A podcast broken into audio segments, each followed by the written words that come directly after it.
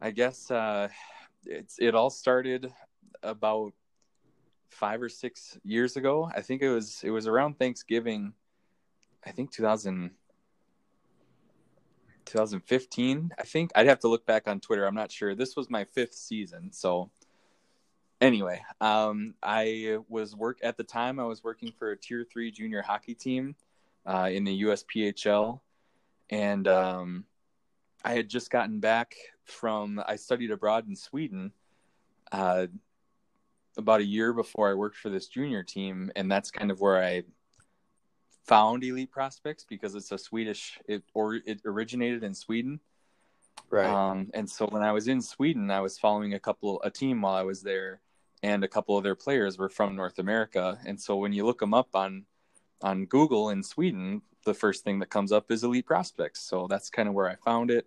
And then I came back and I started working for this junior team, and I remembered this really cool website that I saw some of these players on, and I uh, I I kind of was like, oh, I wonder if these I wonder if some of these kids are on this website because uh, I had no idea where any of these kids were coming from. Tier three junior hockey, you just you, you never quite know what you're going to get at that level. So I um I looked them up on Google and the team was on there, but the the stats on the website were were way out of date on elite prospects. They were like like a month and a half behind. They had they had missed a ton of games, and so I sent a tweet to elite prospects, just kind of on a prayer, and uh, they got back to me the next day. Like the tweet said, you know, hey, I work for this team.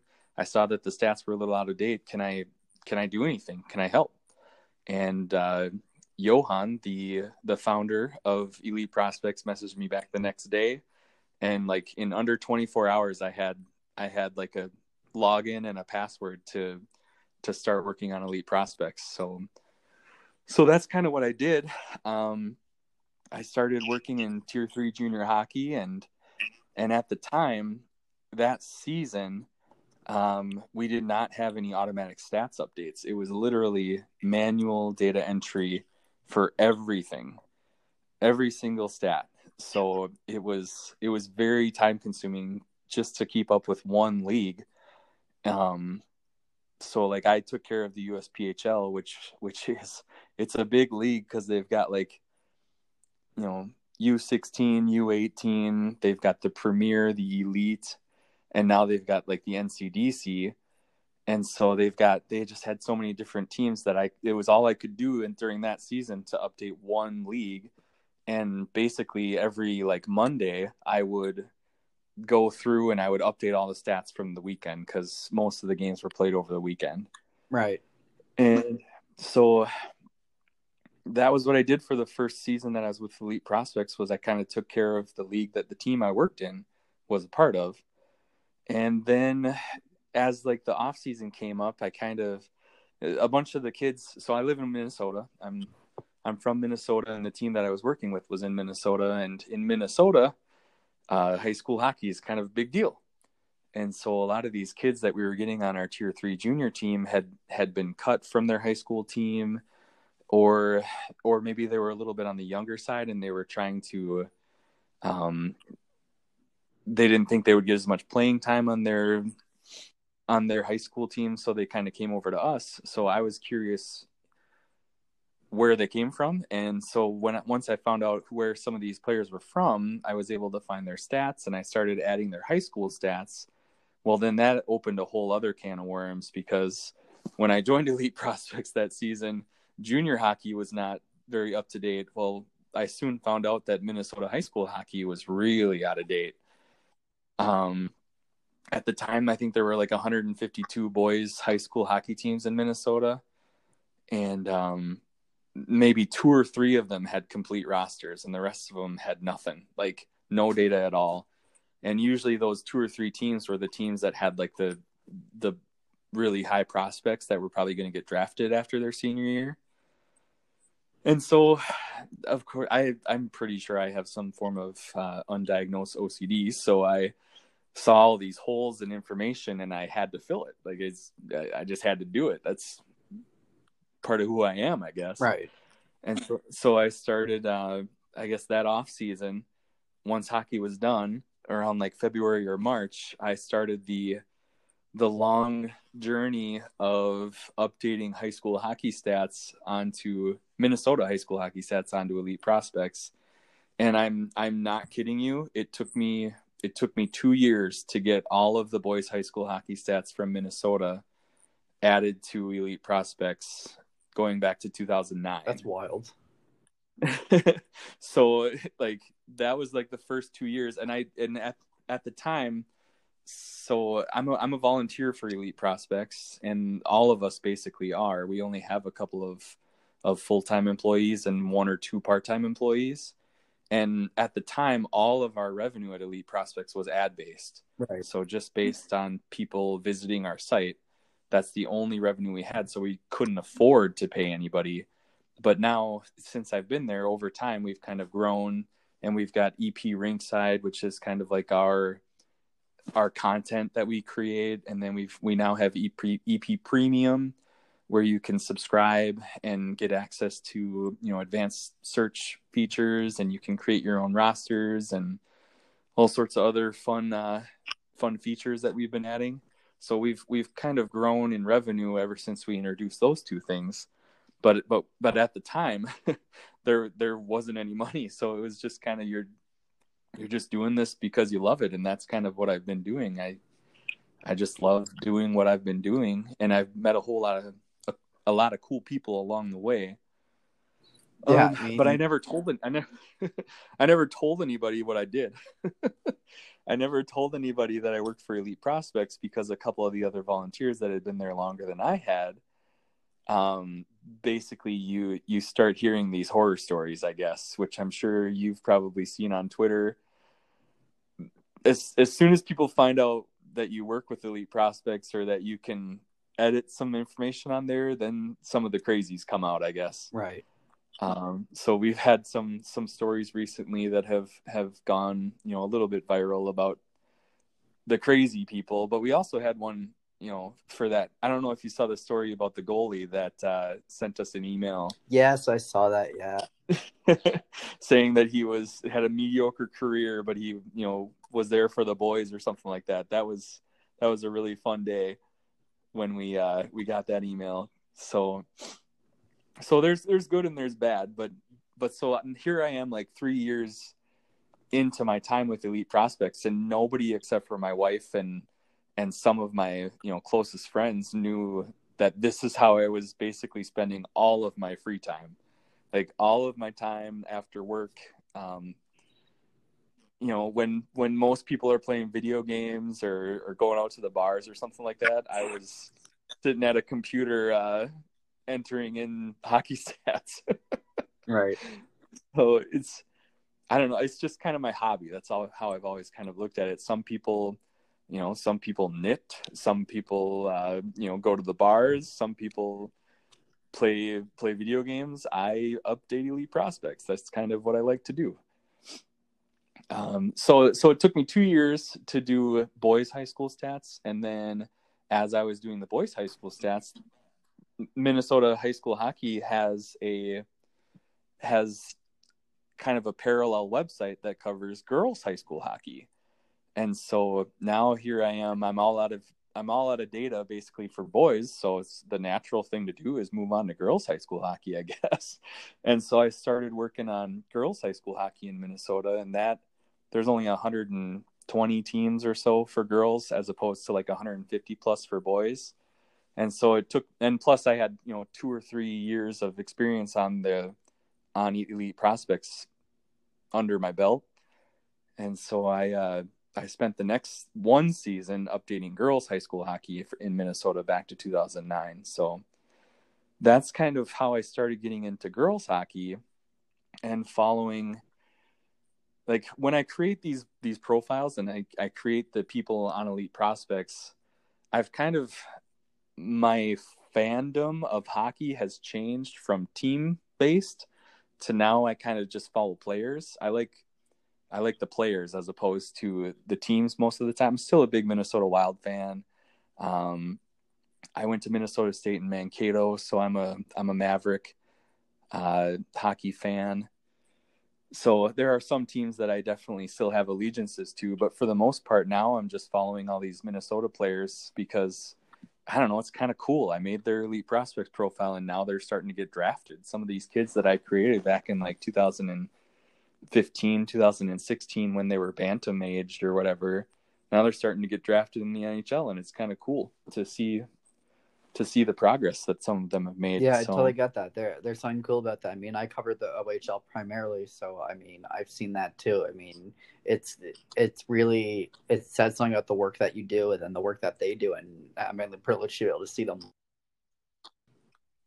For sure. Yeah. So so that's kind of fun with the with the guys side and now with the uh with the girls side I've kind of helped out here and there. So as I've been working on these massive projects that have literally taken me years to finish, I've been helping out all over the place. I mean, you name it, I've I've helped out with the NAHL, the USHL. All of this is on Elite Prospects. Um, I've done some stuff with USA Hockey. I've met, uh, you know, I've I've gotten to know some USA Hockey people, and and they've helped me out with getting some like birth dates and like updated rosters and all that kind of stuff. And um, so I started adding like USA Nationals and like selection camps for selecting the the NTDP. I've added all of those stats and stuff onto Elite Prospects. And so as I've kind of I've kind of branched out, I kind of I, I noticed so there's all right, so this is kind of my transition to women's hockey on Elite Prospects. I, like the, the volunteers, you can see there's a list of volunteers on Elite Prospects website Right. um and and most of those volunteers focus like they've got a an interest like a, a primary focus where they they focus on you know the OHL or they focus on um NCAA Division 1 NCAA Division 3 and usually it's just you know some super fan of that league um that comes across elite prospects and sees um you know how how interesting of a website it is and wants to get involved they'll send an email, kind of like I did, and Johan will uh, will get back to him and you know kind of do a little interview, and then basically that league is theirs. Like if nobody else has claimed that league, like that's their that's now their league, and they are in charge of updating stats and rosters and heights and weights and shot, like you know if they're left or right shot or you know, where their hometown is, and that's kind of their baby. And so Minnesota high school has has been my baby, but I've helped out with quite a few other things. Um, I know I mentioned it before, but the first year, like I said, everything was manual updates. Um, ever since that year, we've actually had automatic stat, stats updates for most of our leagues. Um, so it's actually freed up a lot of time. So, like with the USPHL, when I first started, I basically spent most of my time literally typing in numbers onto our system. Um, but now with our auto stats, we can basically uh, we can set up the rosters at the beginning of the season. We can link them to their stats page for their respective leagues, and then once they're linked, we can set a time of day like 1 a.m., 2 a.m., or something like that. And every day at 1 a.m. or 2 a.m., whatever time we set, our um, elite prospects will pull stats from that league. So basically, now instead of having to update every single player for every single team for every league, you know, once a week, twice a week, or whatever, we can just update it once a year, and then we just kind of have to babysit it, which has freed up a lot of free time. So now the time that I would usually spend updating one league, I can basically kind of babysit four or five different leagues. And so it's allowed me to kind of branch out from Minnesota high school hockey, which is kind of my my comfort zone, I guess. And with the Whitecaps coming to Minnesota, um, I I definitely got an even I I started liking women's hockey even more because now I had a professional team uh, and so some and some of these you know girls accounts that I created for girls high school hockey in Minnesota, some of these girls were were playing for the Whitecaps. So Right. I've kind of realized that but there wasn't there wasn't ever really one person covering women's hockey. It was always kind of like three or four of us kind of pitching in after we kind of took care of our primary duties. And so while our coverage was good, I guess I mean I would say that our coverage is is the best of any database for women's hockey that I'm aware of. But it but it could be better, I think, is what I've been thinking for the last year or so. Because when you have four different people working on mostly the same things, but it's not really the primary focus, it's kind of the secondary focus, then all four of those people might do things a little bit differently. And so then some things get done twice some things get missed something like basically things can slip through the cracks and there can be duplication of work and it's not very efficient. And so essentially i decided the I, I decided i don't know about halfway through this season that i was going to kind of shift my focus from high school hockey in minnesota to just women's hockey in the us because i think they deserve it um, I think it's a it's a really it's a really fun um, it's a really fun product that I I think people are people that haven't seen it are stuck in the past. I hear a lot of times that it's slow or it's not it's not um it's not competitive or it's not it's not physical enough and and like if you watch any of these national games from you know USA versus Canada, you're going to see that's not true. um, and it, you know the NWHL is has had some great games too, and and you know I know I was I know when the CWHL folded, it was big big news, but at the time women's hockey wasn't really my primary focus. So i knew it was a big deal but i hadn't really been following the cwhl but i know i've seen some I've watched some of their games back and I've seen how, you know, how good the the product is.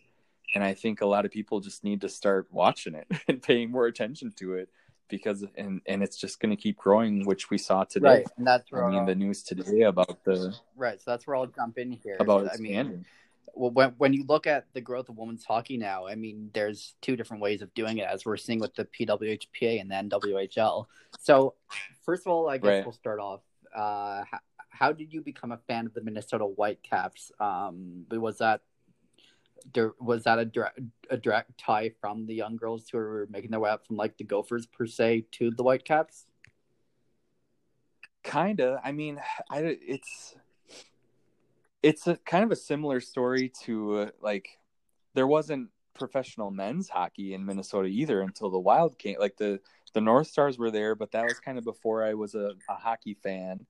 And then like when I was growing up, there wasn't any NHL team in Minnesota. And then 2000, um, the Wild came, and so you know, hey, there's there's hockey in town now. Now I've got a team, you know. I, and I know that you know we didn't lose a team here in Minnesota, but we did gain the Whitecaps, and when the Whitecaps um, basically made they they've been around. The Whitecaps have been around before they joined the NWHL, but they weren't.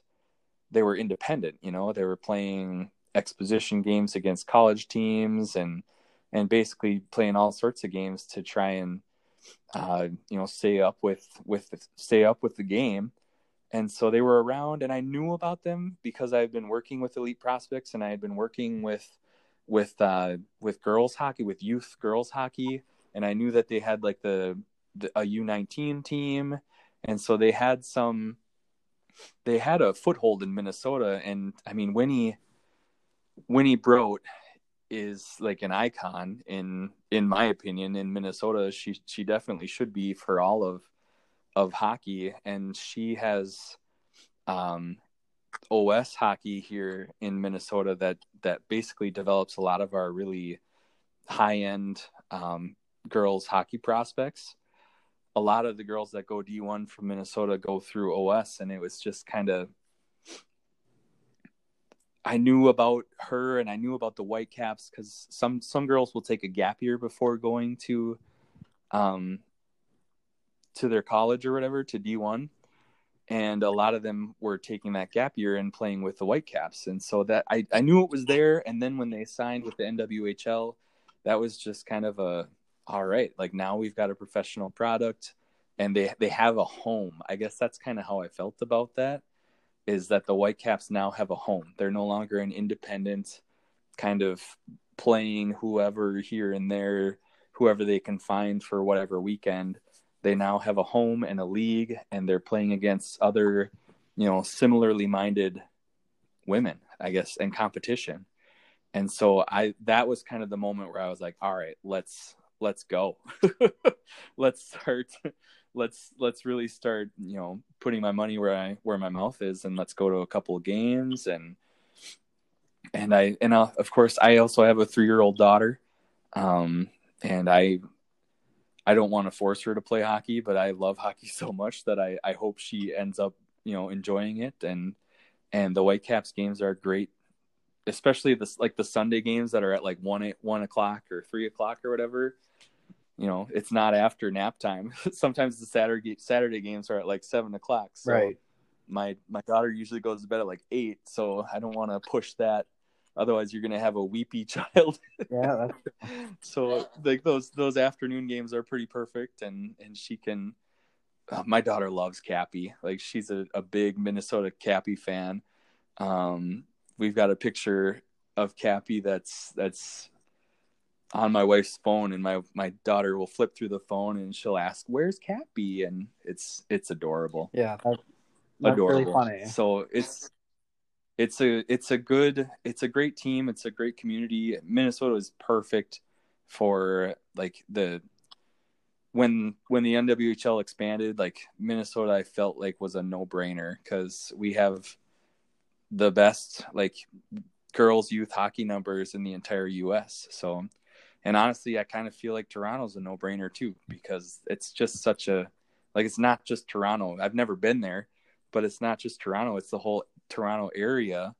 And when the CWHL folded, all of a sudden there's no professional women's hockey that I'm aware of in Tor- in that area and there's got to be a great market for it. So I'm sure it's going to do just fine. And I like the way that the NWHL has kind of slowly and methodically expanded. I I didn't think that they would expand this soon, but uh, but I'm sure it'll do great. Right, and I mean, and just I'm I'm excited for it to continue growing. Yeah, I mean, I think that this is that this could go in one of two ways. It could absolutely keep growing, which is what they're ultimately trying to do with the Toronto expansion now that they've actually got a reality with the coach and recruits, uh, you know, right. starting to form. But I mean, originally when I saw this news today, I thought, oh god, this is going to become a mess. But then I spoke with another colleague, and you know what, this could this could do just just the right thing and kind of form right. that professional dream. And is it the way that they want it to happen? I'm sure it's not, but um, it might it might end up being just just what they need. So, right, it's I it's crazy. I, I mean, in all honesty, sometimes when I hear almost every time I hear some sort of women's hockey news, I I, I get nervous. Oh, I don't know. Too. I don't know how else to explain it. I don't know. Like, oh man, is this going to be good? Is this going to be bad? Um, I just I want so badly for it to to continue to grow that I don't want anything bad to happen to it. And I know that there's been some some bad blood. Yes, bad blood to say the least. and and and you know some things some things have been said, uh, and I just I just want it to get past that point, and I want it to get to uh, to a good place. Of course, I want you know I want them to be paid equally. Uh, I think they deserve it. the The soccer team, the women's soccer team, of course, and and hockey players too. I I have I don't know. I have all the respect in the world for the way that that Dani Rylan is going about growing the NWHL. I feel like it's I'm kind of a I feel like I feel like it's a a methodical and a just kind of a, a hard working nose to the grindstone approach to growing the game, if that makes any Absolutely. sense. Like she's she's just doing it. She's that's that's the and and and I'm and obviously we we that are involved in in women's hockey know that it hasn't come with some some setbacks. I mean, absolutely, and I think that this this COVID nineteen, I I'm nervous that this is going to be a setback too. So, I well, they're certainly not letting it now, but I mean, there are other ways that absolutely it could be, and I mean, it set back the whole world. So I mean, I know, yeah, I say I, I, I see know. the worry there, and uh, the, I was, I, I- mean, I thought the same with the PWHPA, and uh, I mean, having known a lot of the people who've started it, aside from Jaina, I mean, it's it's hard to see anyone set back from this, but especially those who are who already were struggling as it is have to struggle more with this. Right. Right. And they're like all their momentum, they was all based around like the the barnstorming sort of thing with uh with setting up the weekends and and getting fans in the seats and and having that stuff and and they can't do that because we can't have any gatherings right now. So like their momentum is just done. It's It's so hard So it's- this affected the World Championships, as you know, in Nova Scotia, and oh yeah. Gosh, that's right. yeah, where, whereas they were discussing no fans, it ended up being no games, and I mean, it sucks, Right. There's no better way to put it. it. You're right. It sucks. Oh, and so like I'm so excited that, you know on one side of the spectrum I'm so excited because I feel like I feel like the the women's game has grown so much over the last like four eight years or so, uh, but at the same time it's it's scary, man. It's scary. very scary. I mean, the PWHPA they were set to send out a team to, to Tokyo, Japan, to run a hockey clinic for a week. Oh, that that's right. end Yep. happening because they were worried about obviously the spread of COVID nineteen. And then when Team Japan asked if they could come in a week early to avoid uh, mandatory quarantine in their own country, uh, Hockey Canada and Mhm. IHF discussed it, and ultimately the answer was no. For which is for not not just the safety of those in Nova Scotia, but really for Canada wide because Right. of, because of the way this thing is spreading. So it's just it's so scary and so unfortunate. Absolutely. Absolutely. I and it, but at, the same time, like to go back to the NWHL, like they're probably sitting in one of the better spots as far as actually being able to finish their season. Um, I mean, they've only got one game. There's only one game left, so I mean, the odds of them actually being able to finish this season and and moving on to the next with fairly minimal impact is is probably better than than a lot of the bigger a lot of the men's professional leagues Yeah, you know they are in a very good So- position when you look at it from that angle. That is one hundred percent true. there's just a lot of uncertainty right now i'd i'd be i'd love to be on the fly on the wall in in some some offices Oh yeah, I'd love to. I'd love to see the interactions between Dani Rylan, Chris Botta, their PR guy, and the rest of the uh, head coaches and or general managers who take on those meetings. I mean, because right now there's, I'm sure they're discussing the ways in which they can make this happen. Um, it surely wouldn't happen uh, in New York, but uh, I mean, I don't know what I don't know what's safest right now, Boston or Minnesota, but um, I would guess Minnesota, um, but at the same time, until this uh, this we've got a stay at home order that's going on right now. I think till the beginning of May or middle May. I, I don't know that for sure, but until that's lifted, there's there's not anything that's going to happen. Yeah, and they're not. I mean, you guys aren't alone. We've got a state of emergency that was extended from May fourth to May twelfth here today. So, I mean, it's a lot of unpredictability. And I mean, wh- when you're looking at, and again, now we'll kind of drift out of women's hockey to mainstream sports. NHL still has ways to go when they're trying to figure out: do we send our players to North Dakota to finish the season? Which to me was uh, not the greatest idea because you're still.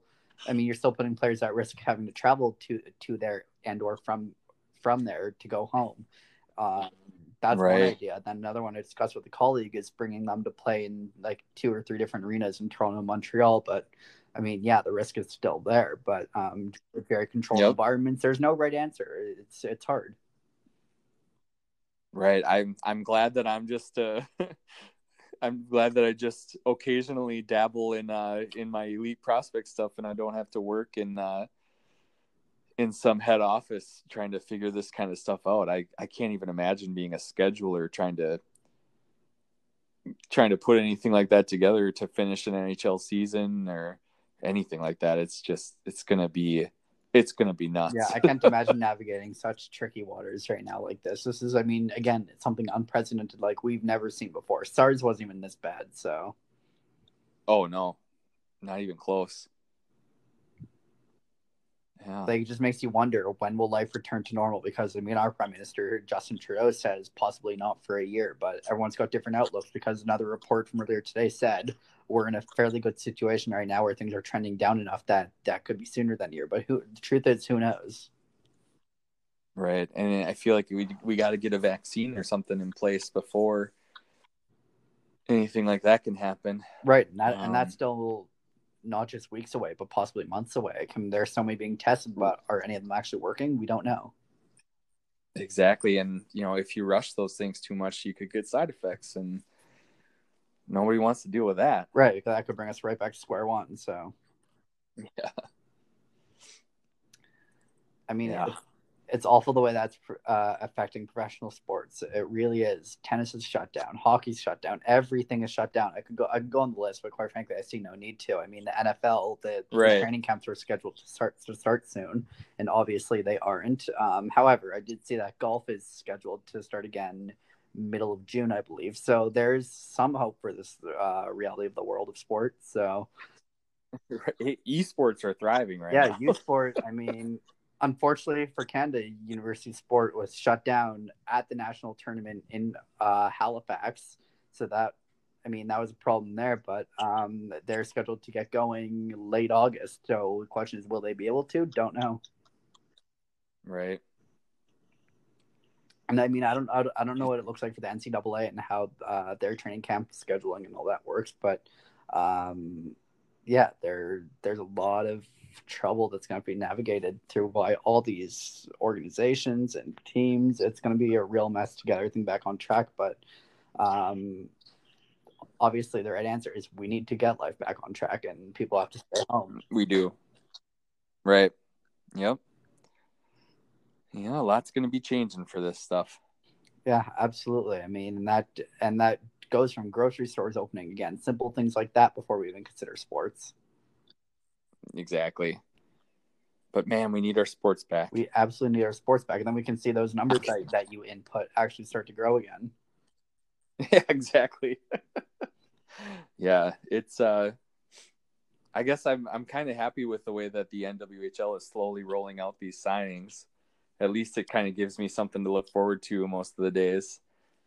It's certainly a sign of and of then, uh, I like the uh, the NWHL is doing like a music on Music Monday. That's a fun little feature and a a cool way to get to know their their players a little bit more, finding out what kind of music they they like, and yeah, uh, it's a good way to get fans interacting. Yeah, distracts you from kind of the reality of this right now. Um, and then so their social team oh, doing well. Absolutely doing well, and they're doing well with players. They've, I mean, Lisa Chesson returned from the PWHPA, and as yeah. And that's just one of many, again, with Kendall Cornine signing with the Riveters. And I mean, tonight, Marisa Ingemi, who was with the Boston Herald until last week, saying uh, just a little while ago at the end of the NWHL season, at least three players have left the PWHPA for the NWHL. So I believe one of those is Lisa Chesson. Yeah. And the other two are for the Toronto team, which will be named at the end of the month when the when the league decides to announce their plans, whenever that may be. I'm looking forward to it. Yeah, there's there's gonna be a lot to look forward to. At least this gives us some hope. So we just have to uh, remain positive. Um, but sport will be back. Mm-hmm. That being said, you've been an absolute pleasure. Thank you so much for taking time to do this tonight. yeah, no problem. Thanks for thanks for letting me talk about Elite Prospects. And you know, if anybody wants to ask me any questions, I would say I'm I'm most active on Twitter at Bonos Hockey. Um, I will. I'm an open book. I will answer any question. Uh, I just would prefer the uh, the crazy hockey parents and crazy hockey players to stay away. But you know, like 95 percent of of the people that talk to me are pretty normal. So I welcome any sort of interaction because most of the time I'm just hanging out looking at a computer screen. yeah, and a lot of a lot of uh, the writers on my writing staff, including myself, usually prospects. So uh, that there's definitely going to be a lot of uh, eyes and ears open to this. So thank you again for joining and for being so open to talk about this. No problem. I look forward to hearing from you again. And to you. Have a good night.